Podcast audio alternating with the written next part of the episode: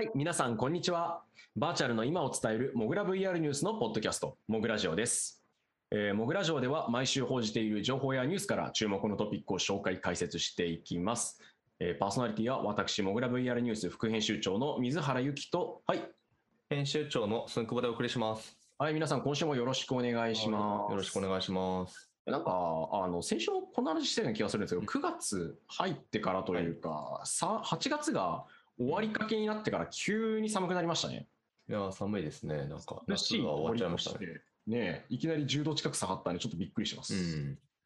終わりなんですかね、今年は。ももうなんか夏終わりっぽい感じしますよね。一回ちょっと、あの、このラジオが流れてる週の木曜とか金曜あたりにまた気温上がるらしいって話もありましたけど、まあ、今、例年10月並みくらいらしいので、まあちょっとね、あの、寝具とかね、パジャマとかね、あと普段着てる服とかね、切り替えたくなる、もうまだ秋物出さなくていいかなと思ってたら、もうあっという間にいきなり切り替わってしまって、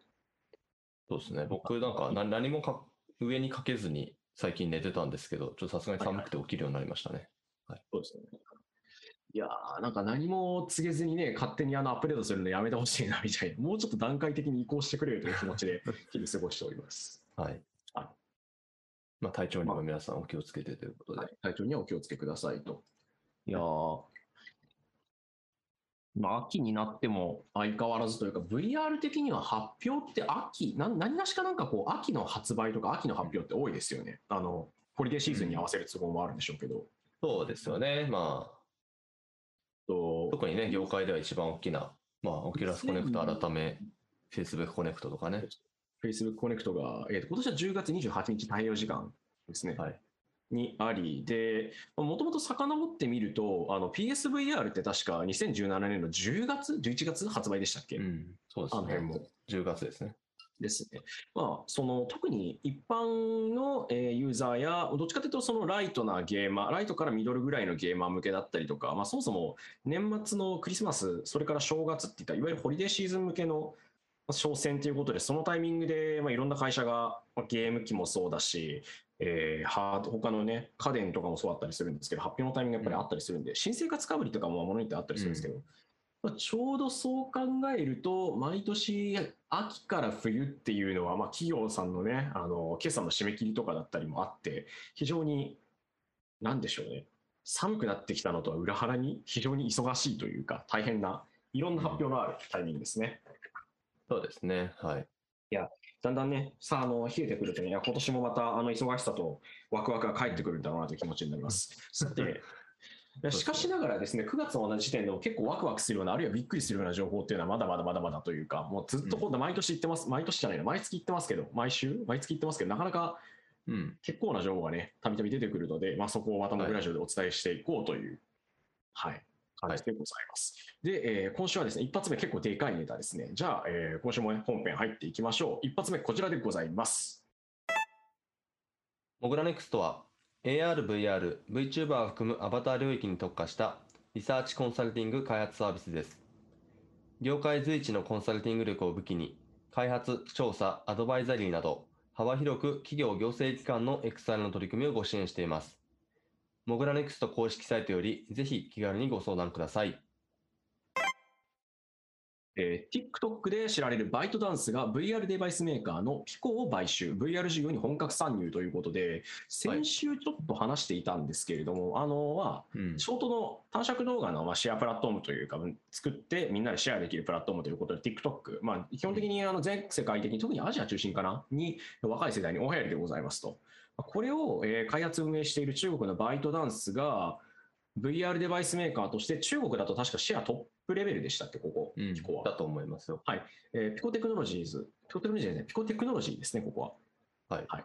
ちなみに Unity は Unity Technologies でございます。はい。はい。まあ、さておき、ピコテクノロジーを買収するということをですね、正式に認めました。これはあの、まあ、その前の週ですね、8月最終週のちょっと前の段階で、えー一部の業界関係者や、えー詳しい人によると、どうも買収するらしい。価格は800億円約。うん。という情報がまことしやかに囁かれていたのですが、公式から、あるいはピコテクノロジー、あるいはバイトダンスからの正式なリリースや、えーメールの確認が取れたっていう連絡は特になかったんですね、こちら。うん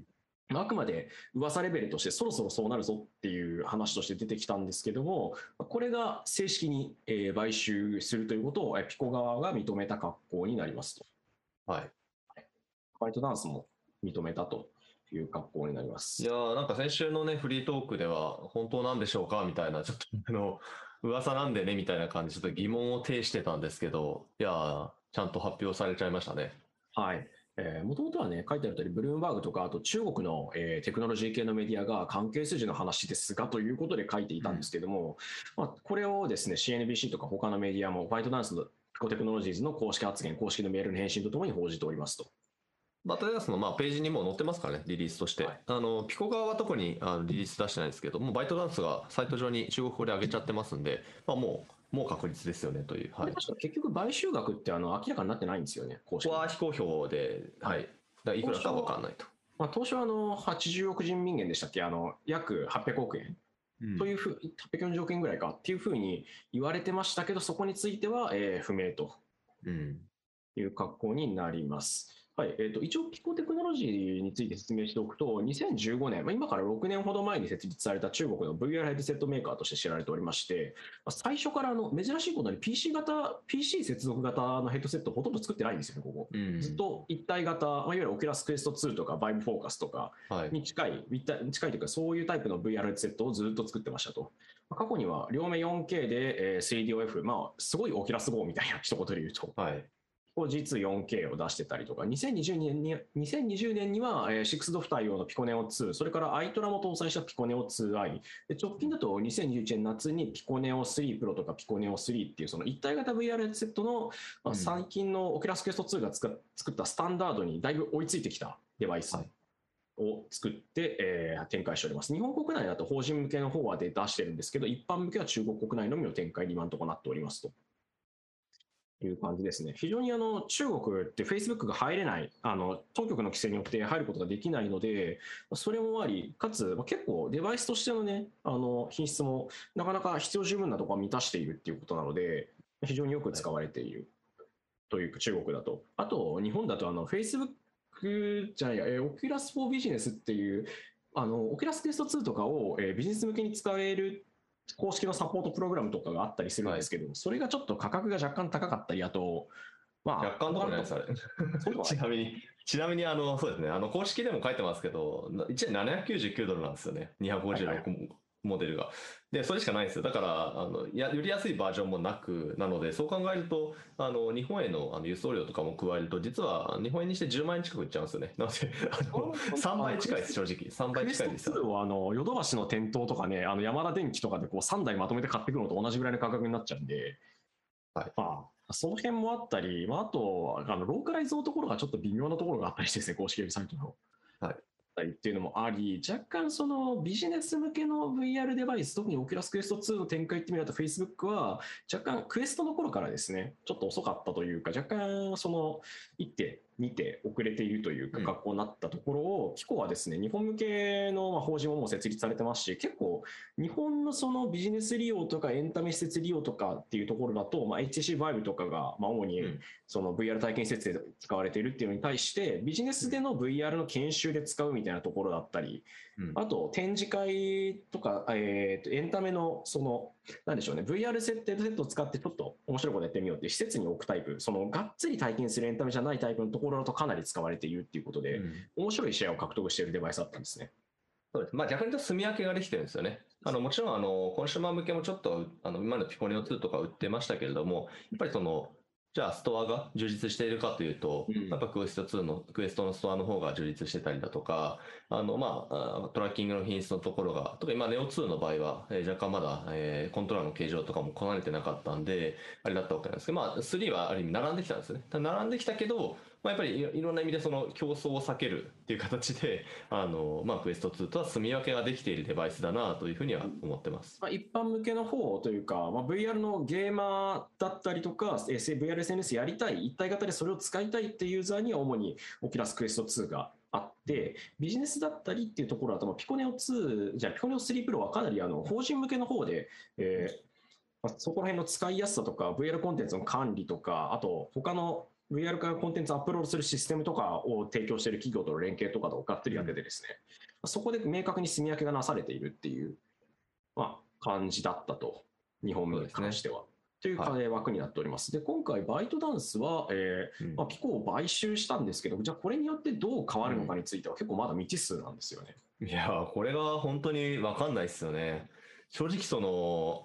なんだろう、Facebook がオキュラスを買収した時まあ、2014年の4月で、僕もなんか、ん昨日のことのように覚えてますけど、はいはい。す凄まじい衝撃が世界中に走ってたと思うんですね、あの時も。なんで Facebook が、その、しかも今までハードウェアなんて一切作ってなかったところが、VR のハードウェア作った会社を、作ってる会社を買収するんだと。しかも別に売り上げが立ってるわけでもなくみたいな。金額すごかったですよ。こう、それに近い衝撃があって、もちろんその、7年ですかね、Facebook のオキュラス買収から7年経ってるので、もちろん VR が、まあ、クエスト2ですごい売れてきてるとか、あのそういうのはありありつつも、その TikTok ってその Facebook と比べてもやっぱ SNS としてそのプラットフォームのお客さんがより若いそうじゃないですか。うんうん。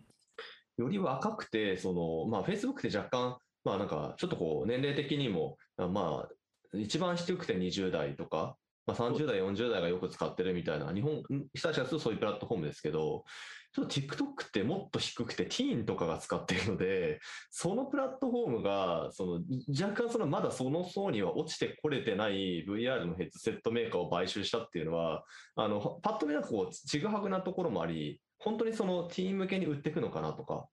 どういうターゲティングでこれ、あの、今後展開をさせていくんだろうなというのは正直、あの、ありますね。うん。仕方ですよね。TikTok 自体非常にまあ超巨大な、特にまあアジア圏とかでも非常に強い短尺動画のプラットフォームっていうところではあるんですけど、そこがじゃあ、そのまあでも当初もね、Facebook も買った時お前らそれで買ってどうするねんっていう話がよくされてたそうなんですよ。で、そこは共通点があって、はいはい。Facebook も、そのバイトダンスも、やっぱその、コミュニケーションなんですよね、テーマは。だからまあ SNS であり、まあ、もちろんその Facebook の場合は TikTok よりもどっちかっていうとまあ文章であったり写真だったりっていうのがあってでまあ従来の SNS なわけですけど、まあ、TikTok ってもう完全に動画 SNS じゃないですか。うんうん。って意味ではその、まあ、よくザッカーバーグが言っていたそのコミュニケーションの次の段階はそのもう空間におけるそのコミュニケーションでありそのアバターコミュニケーションなんだっていう、まあ、最近ワークルームズとか出してましたけれども、あのああの考え方をもしあのバイトダンスが持っているんであればそれはそれで納得がいくんですよね。だからゲームを売っていくゲームのプラットフォームを作るとかもそっちじゃなくてあの動画の次は、まあ、あのアバターとか空間でのコミュニケーションなんだからだったらそれを実現するデバイスを持っておくっていうのは、まあ、理にかなってるんですよねうんうんうんうん。だからもうあのなんかゲゲームとか一旦脇に置いといていきなりその そのソーシャル VR 的な方にあのと突然あのコンテンツとしては行く可能性はなんかあるんじゃないかなって思ってます。TikTok のね、いわゆる面白動画系の短尺動画とかをね、あのまあ、これ、ボリュメトリックみたいなので見れるようになったら、それはそれで何か面白いことができるんじゃないかみたいなところあったりしそうな気がしますよ。ん、まあ、そこは別に、ねあのスマホでもいいんだけど、まあ、もうりそこら辺、あとはな、TikTok 自体がそのコミュニケーションのところをメインに押し出してるんだろう、普通にいわゆる VRSNS 的なこととか、まああそうそうそう、まあ、最近だとねメメタバース、メタバースとかって言われてますけど、なんかああいうのを、まあ、例えばね、本当にこれ全然何の、あの僕は勘なんですけ、ど勘というかあれなんですけど、まあ、アジア圏ですごいそのあたりが伸びてる、そのアバター、アバター系、バーチャル空間系サービスってだんだん出てきてるじゃないですか、ゼペットとか。はいはいはい。まあ、なんかそういうのと組み合わさっていくとかも、もしかしたらあり得るんじゃないかなとは思いますけどね。アジア圏のところをまとめて取りたいというのもあるし、あとはまあ単純に国内で、そのピコって言ってしまうと、そのなんて言ったらいいんでしょう、Facebook みたいなすげえでかい収益源としての SNS プラットフォームを持ってる会社じゃなくて、シンプルに VR デバイスとのソリューションのメーカーですっていう扱いじゃないですか、言ってしまうと。うんなので、そういう意味では、死ぬほどお金をぶっ込んで、コンテンツも、その、デバイスも両方できますってなると、まあ、テンセントとか、うんこういうあのバイトダンスとかっていう会社になってくるのかなっていう意味では、うんまあ、買収してそこで一気に、まあ、中国っていう国からすると買収してそこで一気にあの資金だったりとかリソースを集中させることによって、まあ、こう中国国内向けの市場をより強固にした上で海外にも出していくっていうプランであれば、まあ、ものすごく納得はいくかいくんだろうなって気がしますね。そうですね。はい。まあこれで本当にね、バイトダンスが次じゃあのピコっていう名前が残るのか分かんないですけど、そのまま。そのデバイスとして、じゃあ次回次世代機がクエスト2的なものをより価格だったり、いろんな面で超えてきたりとか、あるいはクエスト3的なものに並ぶみたいなところまで来たりとか、それを追い越しちゃうところまで行ったりするのかどうかっていうのは気になるところですね。そうですね。まあ、でピコって、えーっと、2019年の1月の CS とかで、その、すごい薄い、まあ、あの、ス6ドフじゃなくて、あの、あくまでも、えー見渡す、あ周り見るだけの3ドフなんですけど、めちゃくちゃ小型で軽量な、スマホ接続型のメガネ型 VR ヘッドセットとか出してるんですよ。はいはい。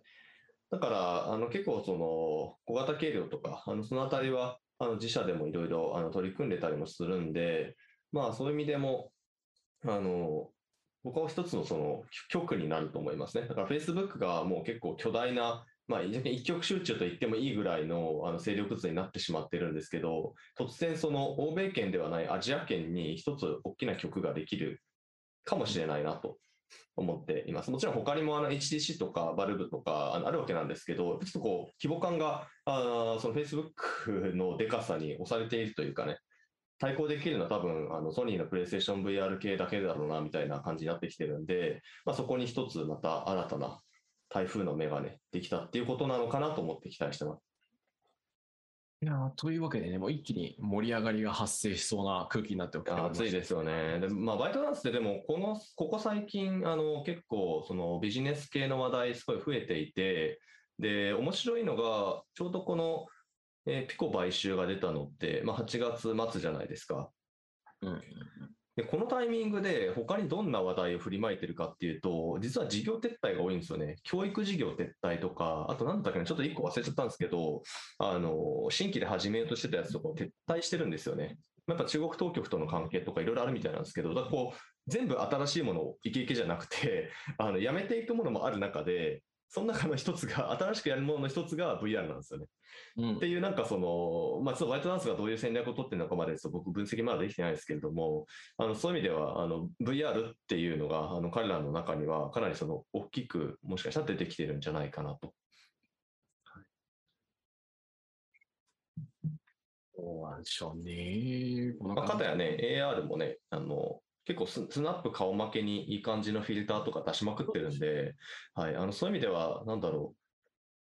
う。うん、もうそういう意味では、その点 Facebook に似てるんですよね。Facebook も VR はまあオキュラスを持っていて、で、AR の方は、まあ、Instagram とかで、あのスパーク AR っていうフレームワークを使って、えーまあそういったフィルターだったりとか、その空間を使ったあの写真とか動画が撮れるっていうのをやってますんで、まあ、結構それにな並んだ状態になってるんですよね。うんうん。いや楽しみですよ。中国のそのバイトダンスだったりと、あの、え米というか米国かのスナップとかフェイスブックとかの全面対決まではいかないですけど、そういった二極的なね、図が描かれるようになるのかなっていう感じしますね。うん本当に。はい。ここでもアメリカとね、中国っていうなかなか。今のね、世界の争い合っている二大国家ですよ。はい、というわけで、えー TikTok のバイトダンスが VR デバイスメーカーのピコを買収、VR 事業に本格参入かという内容でございました。はいえー次行きましょう。ちょうど今ね、あのースナップの話が出てきたんで、スナップの話しましょうか。話しましょう。はい。はい。えー AR 企業へと変わりゆくスナップ、東京オフィスの2022年開設を発表、日本展開本格化かということですね。えーこちらは8月末にですね、スナップチャット、カメラというか写真共有 SNS として、まあ、知られているスナップチャットを運営するスナップ、こちらはあの米国カリフォルニアの企業でございます。えースナップがですね、2022年に日本法人というか東京オフィスを開設予定であることを発表いたしました。えーはい合わせて日本国内最初の社員ということで、Amazon Japan、Facebook Japan 等々でグロース責任者を務めてきた長谷川、これはリーヤさんかな、えーさんを、えー採用し、日本展開を本格化する見通しでございますと。はい。はい、いう内容になっております。うんまあこれはあの2022年、東京にまあオフィスを開設します。開設する予定ですということと、日本担当責任者として、まあいろいろなですね、えー大手企業等々で、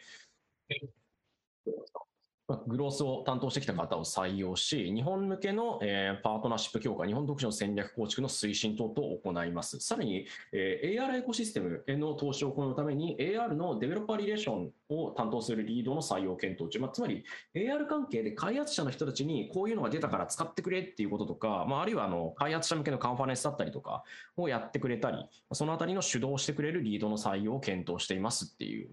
ことを話してますね。日本で急速に成長する AR エコシステムへの投資っていうのがなかなか面白いワード。うん。というわけで、えーまあ、つまるところ、そのスナップチャット、もともと写真共有 SNS っていう形だったんですけど、最近だと AR グラス出してたり、うん、まあ、大型のその AR グラスの基礎技術、要素技術を持っている Wave Optics っていう会社をががっつり、うん、数百億、500億ぐらいかな、確か。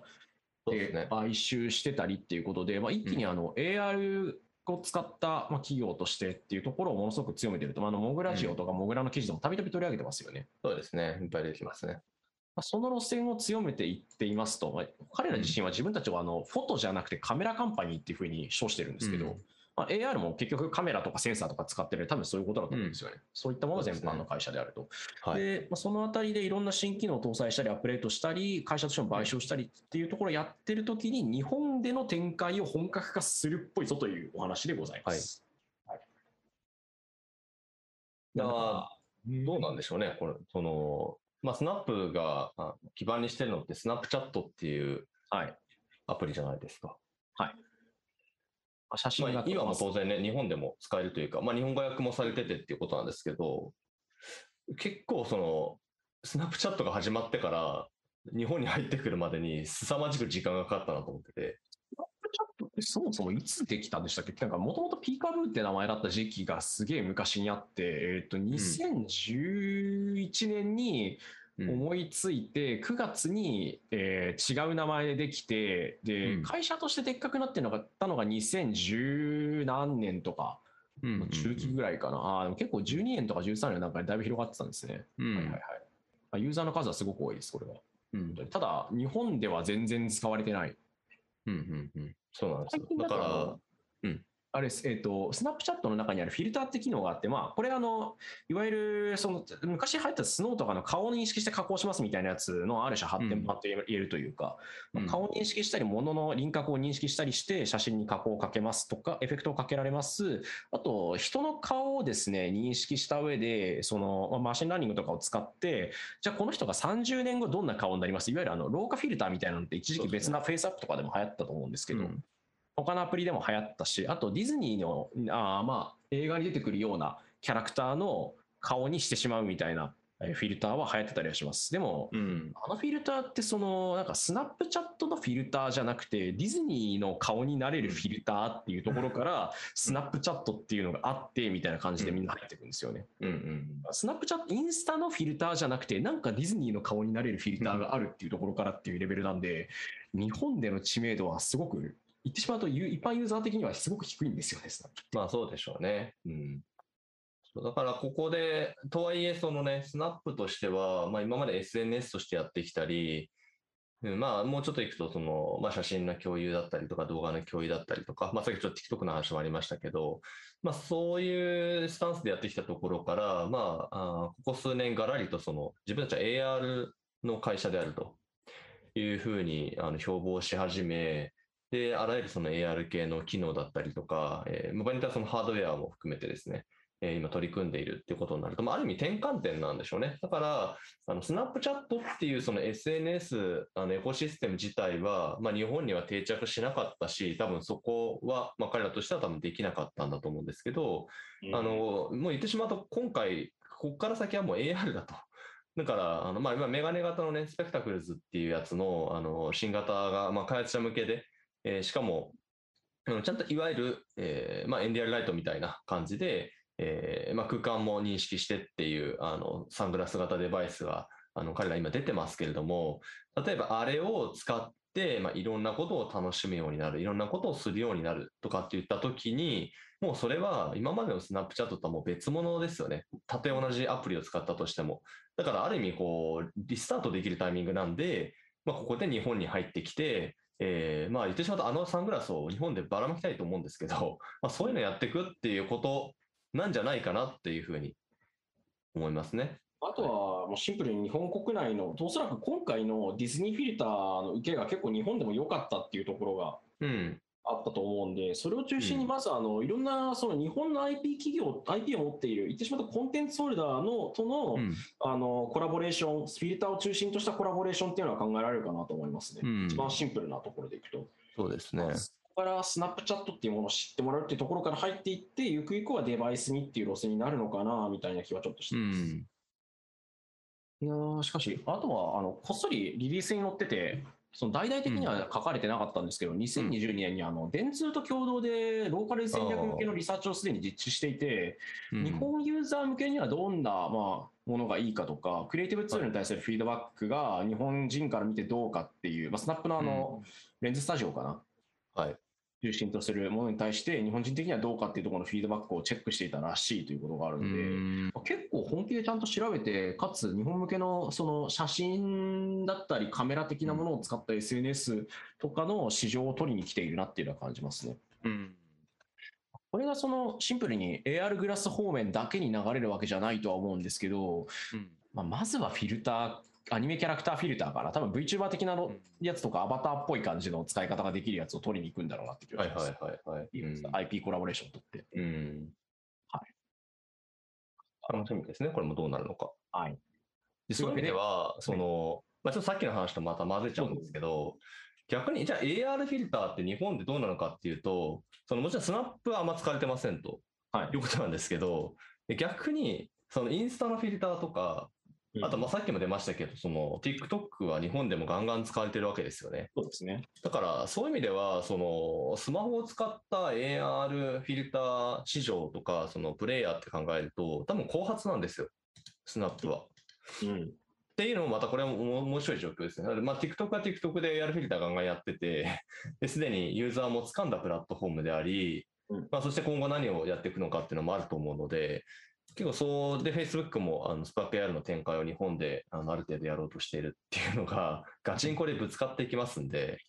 そうですよね。そのそうなんですよ。世界市場っていう意味でも、日本市場っていう意味でも、ある種、うんあの、AR を使った、その手軽に作れる写真、動画系コンテンツを、じゃあ、誰がプラットフォームの一旦トップというか、まあ、うん二大巨頭とかトップをうん握るのかっていうところの争いが、まあ、後発にな、結果として日本国内では後発になっているスナップ含めて、うん、これから向こう1、2年から3年くらいで激化するんじゃないかなという気がします。そうなんですよ。だから、だからどどうするのかですかね。だから日本市場においては後発のスナップが、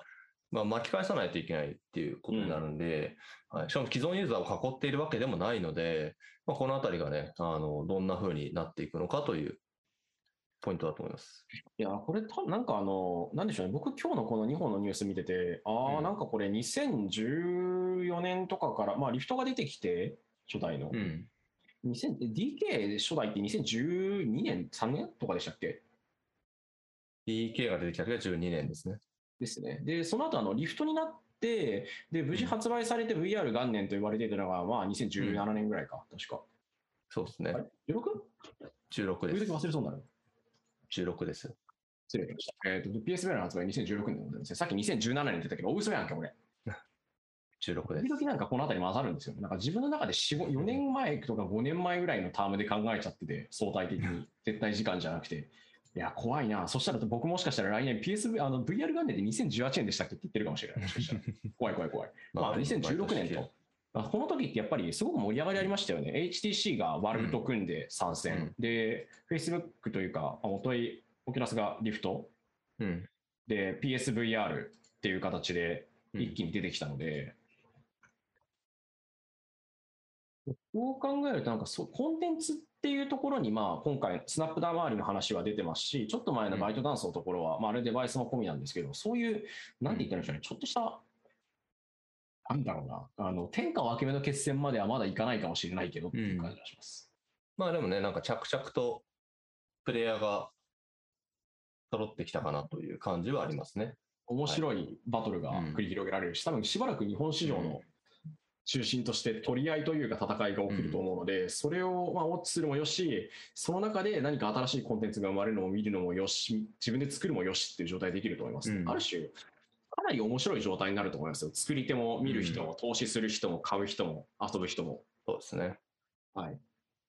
というわけで、AR 企業へと変わるスナップ、東京オフィス2022年開設を発表、さらに日本展開を本格化かという内容でございました。はい、次行きましょう。今度はですね、打って変わって、またあのでっかいテック企業の話なんですけど、なんか、よくわからないというか、謎の会社でございますね。うん。えーアップル出身者創業のスタートアップ、えーヒューマンでいいのかな、えーヒューマンの HUMAN に E がついてますね。うん。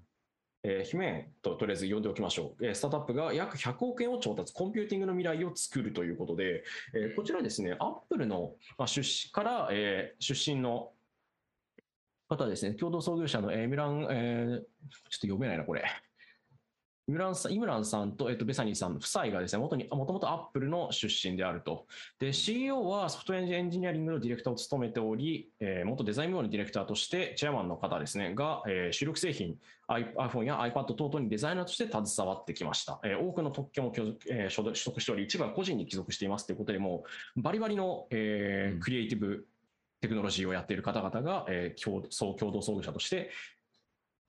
名前を連ねております。ただですね、この会社は2017年に創業して、今日に至るまで1製品もリリースしていないにもかかわらず、企業評価額は約1.5億ドル、えー2020年ですね。で、今回、えーシリーズ B ラウンドで1億ドル、約110億円、まあ、100億円以上という形で調達をしておりますと。はいいうことです。で、かつ、出資者に関しては、まあ、大きいところ、タイガーグローバルマネジメントっていうところだったり、ソフトバンクグループ、クアルコンベンチャーズということで、まあかなりでかいところですね。このタイガーグローバルマネジメントの、えーと年間の運用資産が、えー約7兆円かな？っうん。ていう、まあ、結構な規模感があるということなので、まあここはでも従業員100人ぐらいだけど、めちゃめちゃユニコーン企業はソフトバンク、テンセントあたり以上を超えるっていうことなんで、すごくはい。投資のところは目利きがめちゃめちゃ効いてるところなんですね、タイガーグローバルマネジメントっておそらくん。ということで、まあそうそうたるところから調達している、で共同創業者もものすごく、まあ、言ってしまうと、その技術者だったりとかう、ん。デザイナーとして非常に強い、もう世界トップクラスのところで切磋琢磨を繰り返してきた人たちであり、調達額も大きい、しかし、プロダクトは完全に謎。うん。という、まあなんかね、一時期の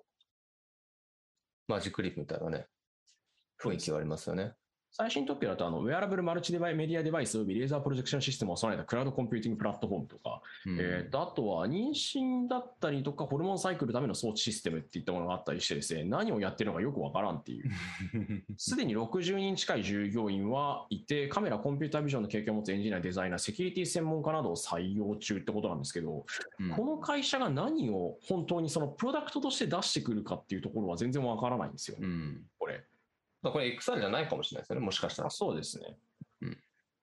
それすらわからないというね。ただまあなんか関係しそうですね。そのコンピューティングの未来とかって言ってるんで、あの、なキーワードとしては非常にその XR の会社が共謀するものと、あの、共通点はあるので、まあ決して全く関係がないってことはないと思うんですけど、まあハードウェアを、あの、XR のハードウェアを作ってるのか、まあもしくはそのプラットフォームを作るのか、まあ何をしてるのかっていうのは正直まだちょっとステルスなんでわかんないですね。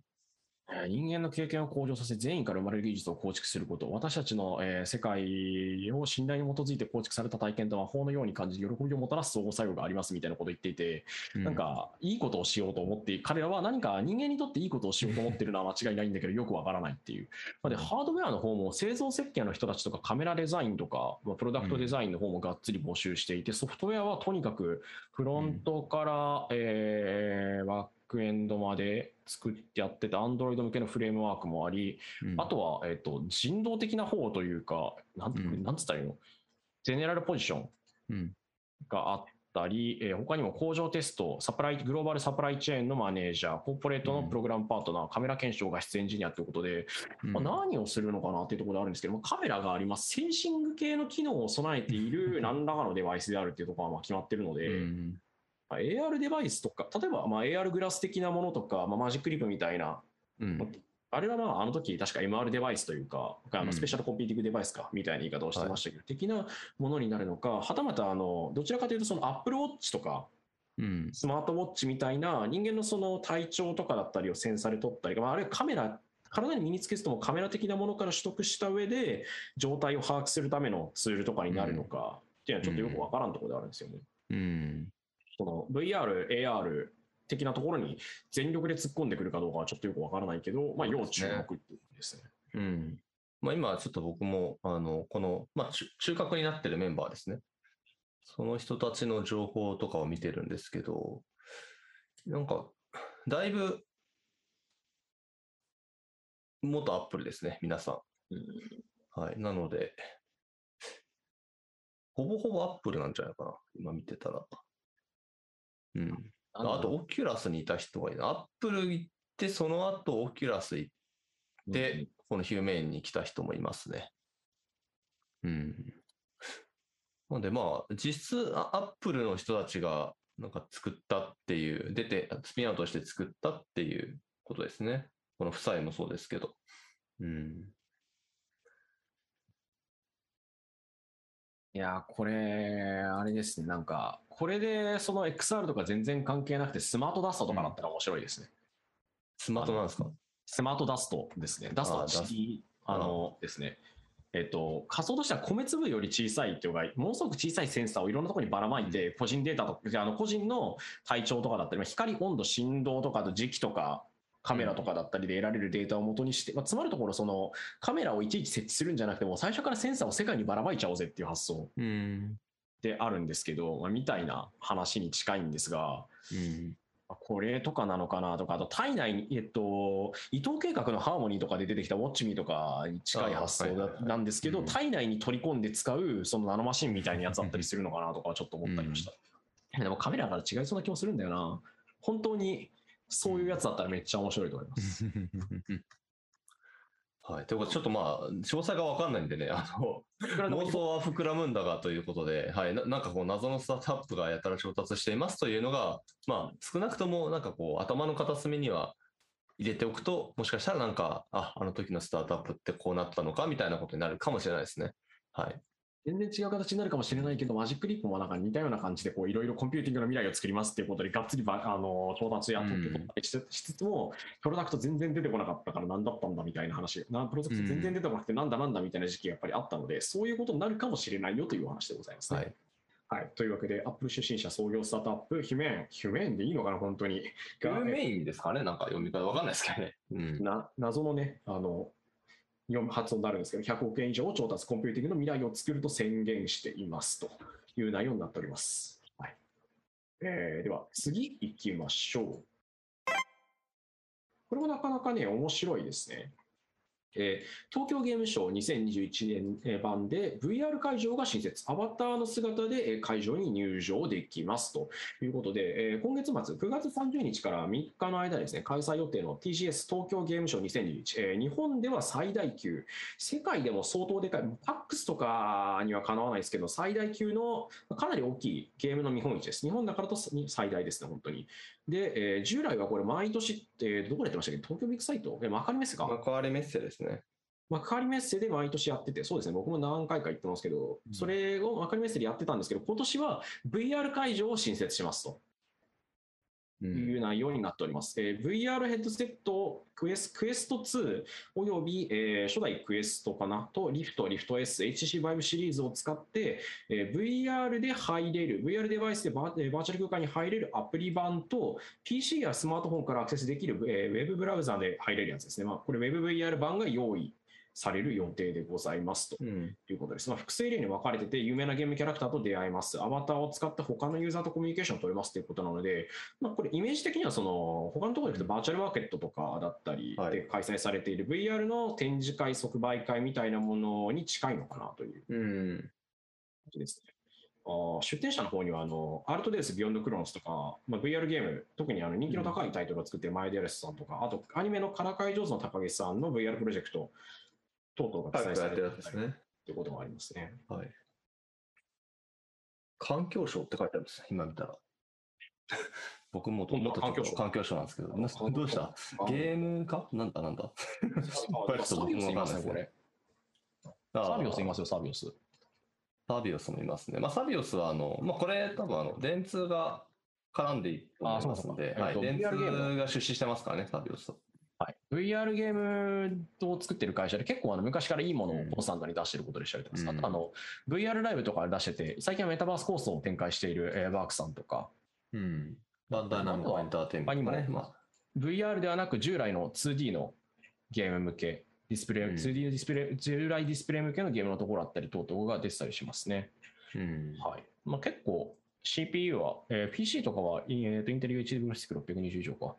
えっ、と、リフト5の場合はちゃんと1060以上で対応してください。クエスト1、2は通信速度はちゃんと維持してくださいみたいな感じでうん。出るので、まあ、VR 展示会的な格好になると。なるんですかね。まあ、気合を入れてやっているようですけどね。んそうです。まあどんな中身になるのかについては、一応コミュニケーションが取れますとか、その会場の上から見たイメージ図とか、あとどういうフローで入れますっていうのはあるんですけど、まあ、肝心のその、そこでどんな体験内容が発生するかについての具体的なその、まだこれ開発中らしいので、うん公式で上がってる動画とかは、についてはまだ出てきてないですね。どんな UI なのかみたいなことは。なんかこのアプリを DL して入るっていうのと Web ブラウザでっていうところを含めて、なんというか、どこのやつ使ってるんでしょうね、これ。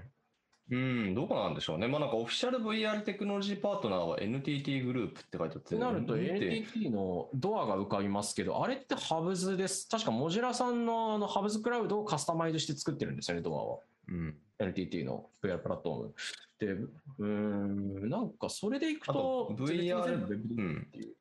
VR パートナーはこのね、ブロジェントジャパンエンターテインメントさんというところこれ調べてみると、あのあれですよね、えーと、お台場とかでやってるああ、ヘキサライド。ヘキサライドを作っている会社さんですけど、まあ、これもハードウェアなんですよね。ライド型 VR ソフトの企画プロデュース会社って書いてあるので、でこの今回のって別にライド型じゃないのでど、どういうパートナーシップなのかもちょっとわからんということでねなのかな？と、なんか見てると、うーん、この感じだと VR チャットっぽくはないんですよね。まあうん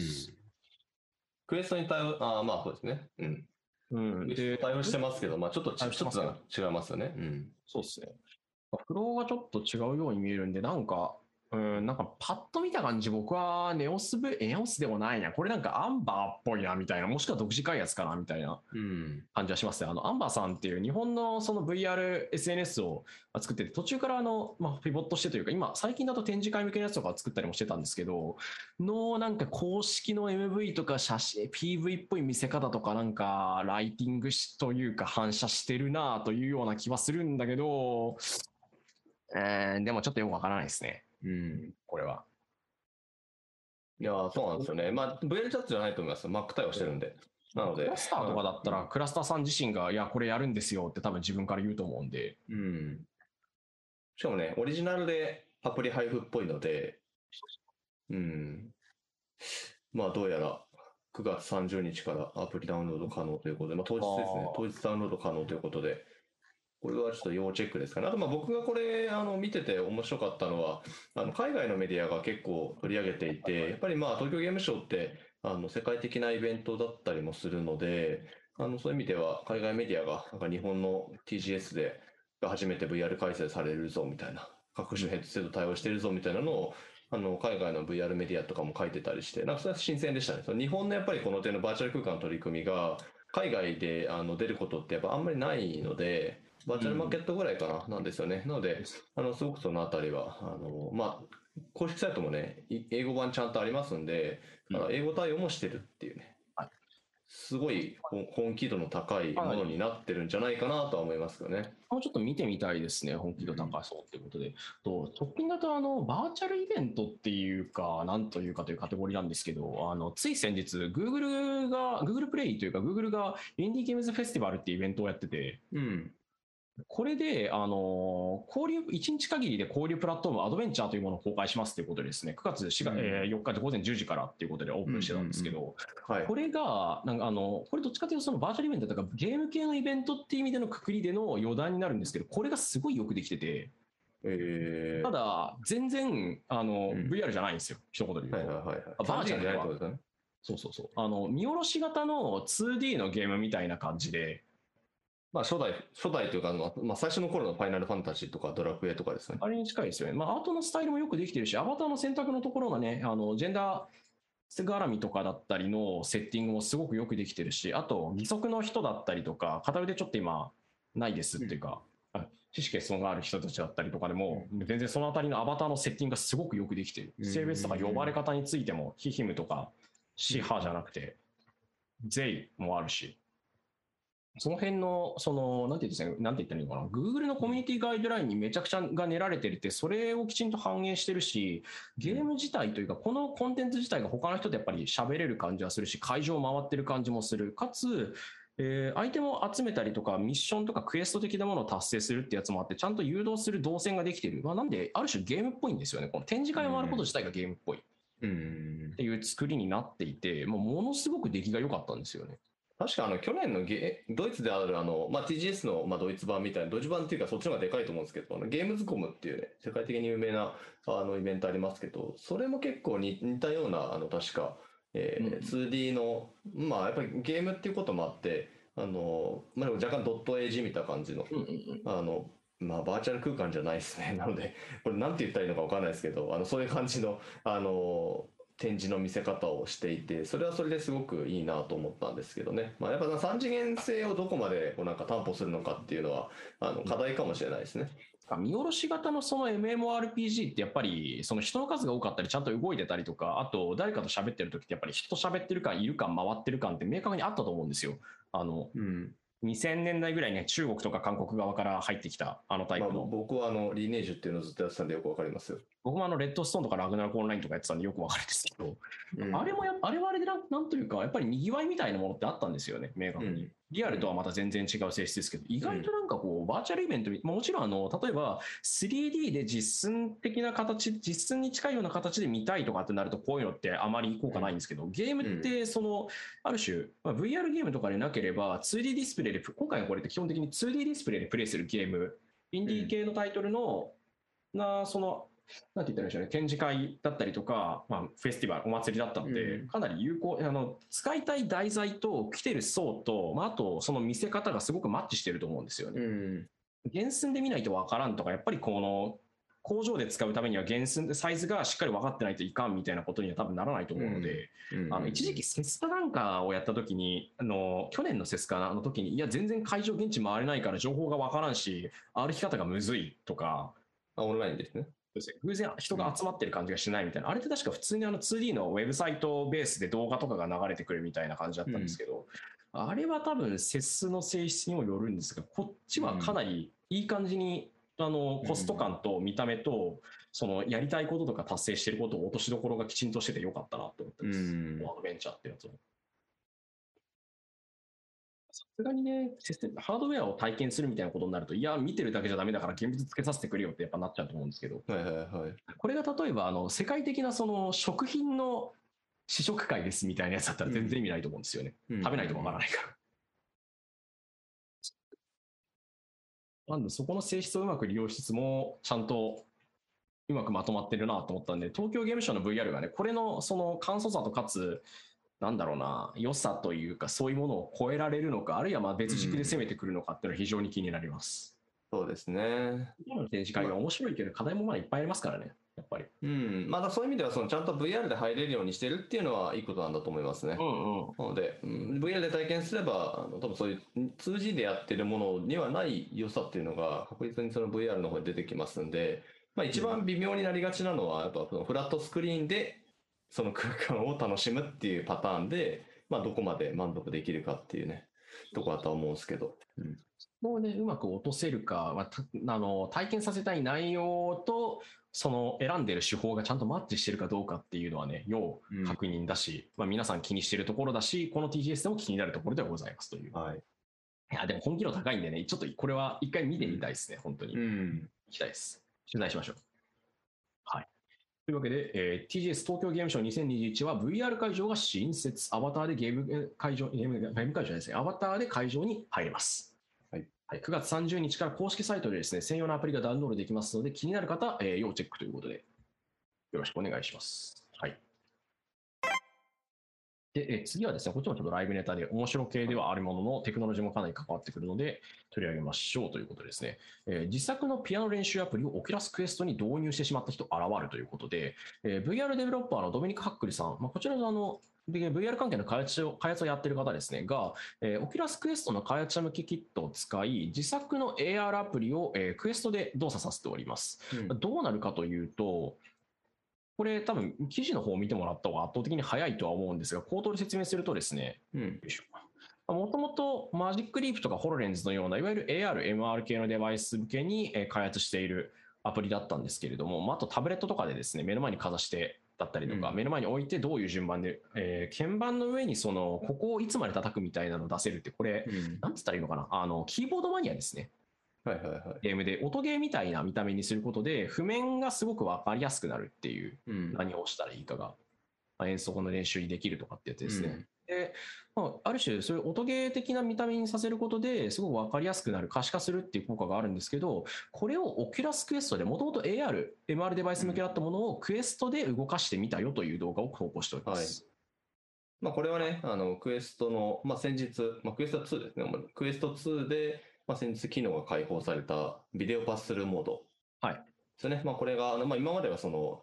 プレイエリアの視点にしか使わなかったんですけど、あの、この機能を使ったアプリケーション開発っていうのが、まあ、開発者向けに開放されましたんで、まあ、早速いじってみたよというのが、まあ、本当にいろんなあのアプリが出てきてるんですけれども、でその中の一つですよね。はい、非常にね、あのこれは、おおという、クエストでこれ、うんやれるんやなっていうところでできました。うん、そうですね。で、やっぱまあ、ホロレンズとかマジックリーフと違うのは、やっぱ視野角が、まあ、ちゃんと VR ヘッドセットなんで広いので、カメラの位置まが違います。あね、こう奥からちゃんとこうノーツが流れてくる様子とかっていうのもあの自然に表現できたりとかあのするんじゃないかなってことで、うんまだこういうあのいろんな、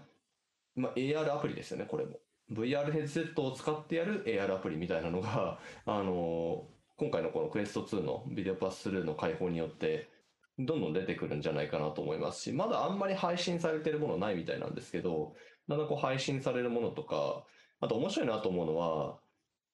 えーっと、クエスト2なので、まあ、VR のヘッドセットですよね。うんうん、だから、一つのアプリの中で、別に VR と AR を切り替えさせることもできるわけじゃないですか。ああ、そうか、あみの、み VR 体験中に、じゃあここから先は現実を参照した何かアクティビティがありますっていう時に、あそうそうそう。API を使って、現実が叩いて、るカメラ、まあ、ヘッドセットの四隅についてるやつですね、に切り替えて何かさせるとか、それから VR に戻すとかはありえそうですよね。そう、そんなこともできたり、あと、まあ、あの、もう早速ね、あの、Facebook の、その、ホライゾンワークルームズとかでは入ってます。その、なんか、あ机の場所登録させるじゃないですか、みたいな、その、VR 側にちょっと現実持ち込んで、そんで VR と AR 切り替えてとか、なんか、きっとそういうのもできるようになるんで、あの、すすごくあ遊びがいがあるというか、あのいいろんなその、えーまあ、VR、AR アプリみたいなのがきっと出るんじゃないかな。つまりいやこれって絶対にその AR のデバイスではできないんですよね。AR のデバイスは現実しか見えてないんで。なので、ビデオパススルーだからできるみたいな。うん、スペックの問題ももちろんあるし、視野角のサイズの問題もあるしっていうことになるので、いや、なんか、これ、あの、一、まず聞いてて思ったのが、バーチャルバーチャルリアリティの作者とかめっちゃ喜びそうだなって思ったっていう。ん。あの手のなんかこう、ちょっとメタい、あの、うん。ある種メタフィクショナルな、ないし、メタゲゲームに対してメタな感じで、あの、スタンリー・パラブルとかの作者が喜びそうな演出作れるなって思いました。うん。現実側を見せたりとかっていうところと。で、合わせてこれやっぱ面白いのは、その VR デバイスとして本来、まあ、当初想定されてたところが、その外部をトラッキングというか、トラッキングだったり現状、状況把握に使われているカメラを開発者向けに開放したことによって、AR デバイス、言ってしまうとあの、XR デバイスって言い方はなんかちょっと違うんだけど、うんなんていうか、VR デバイス、AR、MR デバイスとしての切り替えができるようになってるっていうのは非常に面白い。で、同時に、将来的にここってやっぱり溶け合っていくようにみたいなものが、そのクエスト2の上で実現されているっていうのはさらに面白いです。うん、そうなんいですよねわゆる AR、VR とか的なものとか、アバター的なものとかも含めて全部大体同じようなというか、単一のデバイスないし、いろいろな形で複合的にそれらが重ね合っていく領域が生まれるであろうって話をしていたのが、まあ、まだ開発者向けの試験的なものとはいえど、かなり現実に近くなってきている。うん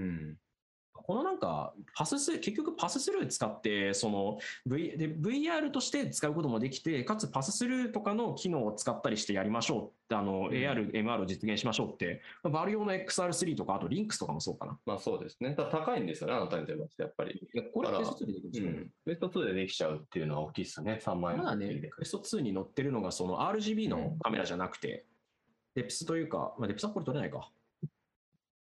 まあ白黒ですね、基本画像認識で確か使っ作っ撮ってるはずなんで、白黒のステレオカメラ、ステレオじゃない、白黒のカメラ、ステレオカメラあってるのか。で、あるっていうところが、まあ、ちょっとまた違いますけど、これカメラの搭載がね、RGB になったり、画質がより良くなったりしてきたら、本当に XR というか、MR、AR と VR をガチガチに切り替えられたりとか、両方使えるデバイスになってくるんだろうなという。うん。や、その時にな、なんかこう、レンズというかディスプレイ部分の透とか、レンズ部分の透過率を変えたりして、現実側もお互いに見えるみたいな感じになったりすると熱いんだけど、これってレディープレイヤー1出てきたあれですね、デバイス的に。ああ、そうですね。ああいう感じになる。いやー、どこまで行くんだろうな。これはかなり、あの、未来感というか、将来にすごく期待が持てる。コンテンツの、ね、試験的 API の見方ですよね、うん、まだまだ出てくると思いますね、いろんなものが。うん、AR グラス的なその AR、MR に特化したやつと VR に、あとは VR デバイスとして VR に特化したやつと、うん、VR、AR、MR を切り替えることができるデバイスみたいな形で、住み分けだったりとか、今度分かれていったりするのかもなと、ちょっと、はい、改めてね。いや、おもろいな、これ。というわけで、自作のピアノ練習アプリをオクラスクエストに導入してしまった人現れる。えー、SDK ですね、開発向けキットを使って、パススルカメラ、現実の方が見えるカメラと組み合わせて AR コンテンツを遊ぶという内容になっております。ちょっとね、今後の将来が期待できそうな中身でございました。はい。というわけで、ニュース一通り今週もですね、でもだいぶ喋りましたけど、喋り尽くしましたということで、フリートークの時間でございます。はい。今週はあのフリートークと称してですね、実は告知と宣伝なんですけど。あそうですね。はい。ちょうどね、えー、はい、まあ我々、まあ、モグラという会社が、モグラベル運営してますけれど、まあそのモグラ社的には大きなお祭りがね、はい、また年末にあります。11月の15日からですけれども、XR 会議っていう、はい、XR 業界の、えー、カンファレンスがあります。今年で3年目でしたっけ？今年で3年目ですね、ついに。はい。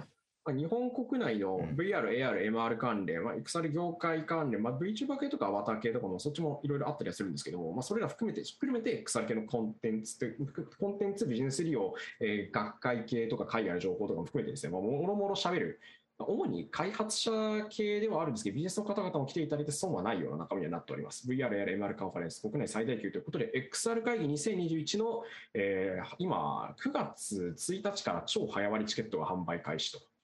そうですね。例年早割と通常しかなかったんですけど、今年はあの超早割を作りまして、今年はなんか半値です。はい。あの半値で売っております。2週間だけなんですけど、はい、枚数限定で売っております。で、また9月15日から早割で、まあ、えー、11月からは通常チケットみたいな感じになってます。はい。あと今年はあの、チケット関係で言うと2つあって、えー、超早割と早割を買った方には、えっ、ー、と、なんと特典ボックスなるものがお家に届きます。何入ってるんですか？いや、それはもうお楽しみですよ。楽しみですか？各会社のノベルティとかなんかこう、はい、まあ、スポンサーさんのノベルティもあるんですけど、まあ、当然あの、それだけ入れたら宣伝じゃんってことなので、あの、もちろんオリジナルグッズも入っております。ああ、いいですね。あの、T シャツとかね。うん、そうですね。バッグとかもらえると嬉しいですよ、ね。はい。なんでまあ、皆さんでね、ちょっと遠隔での参加にはなるわけですけど、みんなで同じ、まあ、例えば何かをね、使いながら参加していただくとか、来ていただきながらとか、身につけながらとか、まあ、なんかそんなことがあのできてもいいかなというふうに思って。通常が1万1000円のところ、超早割9月14日までが5500円、まあ、これ税込みですね。で、その後は早割が7700円という形になっています。あと学生さんはですね、オンライン参加券だけのやつなんですけども、2200円っていう、すごく格安でオンラインの、カンファレンスが聞けます。通常オンラインのみもね、もうちょっと安いやつがあるんですけど、1万円ぐらいのやつって感じですね。はい。えー、ちなみに今、あのオンラインだけって話をしたんですけど、今回 XR 会議って2つに分かれてるんですよね。そうですね。あの、まあ、オンラインでセッション聞いてもらうっていう、えー、XR 会議オンラインというパートと、あとは、あの、もう体験会ですね。東京の方で体験会ありますので、XR 祭りという名前の展示会があります。はい、で、まあ、それに、あの、入れる入れないみたいな、ちょっとチケットごとに書いてありますんで、あの、ぜひそのあたりはご確認の上ですね、もし体験会も来たいと、展示会来たいという方は、ぜひそちらのチケットを買ってください。あの、まあ、当然、あの、コロナのことがありますので、えー、少し、あの、体験会は行けないよとか、えー、なかなか難しいよっていう方向けのチケットもご用意してますので、えー、まあ、もし、え展示会来れる方はですね、ちょっと入場制限とかもしますので、あの、お早めにチケット買っていただければと思います。と早割と早割の方は、えー、一応ですね、エクサル会議オンライン参加券とエクサル祭り参加券、両方ついております。通常もそうですね。おえーと、通常だけオンラインのみの方がございますという格好になっております。あの複雑なので、あの、サイトの表とか見ていただけると分かりやすいと思います。サイトと口で言うとわけわかんないんで、はい。エクサル会議2021で検索していただければという感じですね。はいえオンラインは15日月曜日から17日水曜日まで開催。その後の、えーリアルでの展示会は11月25日木曜日から26日金曜日まで開催という格好になっておりますと。はいいや今年もですね、いろいろ盛りだくさんで、まあえー、とカンファレンス、いろんな会社だったり、あの学術機関だったりとかから、えーゲストをお呼びしてですね、講演を、えー開発だったり研究、それからあの、まあ、他にもビジネス方面とかだったり、マーケティングだったり、いろいろなところ、いろいろなところの、えー知見を共有したり発表するカンファレンスがあり、それからまあ祭り、X 祭りの方では、えーデモ展示とかデバイスコンテンツの体験だったり、商談の機会があり、っていう感じですよね、毎年だと。そうですね。はい。はい、あと今年のですね、えー、と基調講演は、まあえー、一昨年は、あの一昨年は2019年はあのナイアンティックの川島さんが、まあ、そうですね。ちょっと毎毎年あの比較的いろんな会社の方々にお話をいただいてて、まあ1年目はあのまあいわゆるあのゴロマンさんですね。ゴロマンさんとナインテックの川島さんとあとエンハンスの水口さんに話していただいて、昨年はあのクラスターの加藤さんとあと、えー建築系で、えー最近いろいろなとこ出てますけどノイズの豊田さんと出ていただいてお話をしました。建築情報学とか書いてあるあと、ワイヤードでめちゃくちゃ大量に連載を書いてて、すごいやばいことをたくさん言ってる、めちゃくちゃすごい面白い人がはい登壇してくださったんですけど、今年も今年でなかなかすごいですね。そちらちょっと趣を変えました。はい。ちょっとあの違う感じにしてみようかなということで、あの今年はですね、えーまあ国が進めているあのムーンショットっていう中長期のあの、はいはいまあ2050年とかを目指したプロジェクトがあるんですけれども、まあそちらで、えー人間のその身体の拡張だったり、まあそこからのこう解放っていうのをやっているグループがあるんですけど、そこの研究者の3人の方にあのご登壇をいただくことになってます。よくあの名前が知られているところでいくと、あの大阪大学大学院の石黒さんですね。はい、あのロボット、はいジェミノイドとかの方ですね。はい、そうですね。とあと株式会社 RA の金井さんと、慶應義塾大学大学院の南沢さんの3人ですね、の研究者の方にご登壇いただいて、ディスカッションいただこうかなと思っております。はい。なかなかね、あの、研究から、まあ、実装のところまで手掛けられている方々なので、面白い話が聞けるんじゃないかなと。内良田さんと南さんはがいらっしゃいますと。まあ今回、ムーンショット系のに関わっている方々が、はいっていう形になっております。XR が向かう未来、過去仮と題して、えー基調講演を行います。これ15日ですね。はい。詳細を今後,、今後、あ随時追加予定と。で、他にもセッション登壇者の、まあ、リストも出てたりとか、結構これも日本国内のいろんなところでコンテンツなりプラットフォームなりがっつりやってますっていう方々が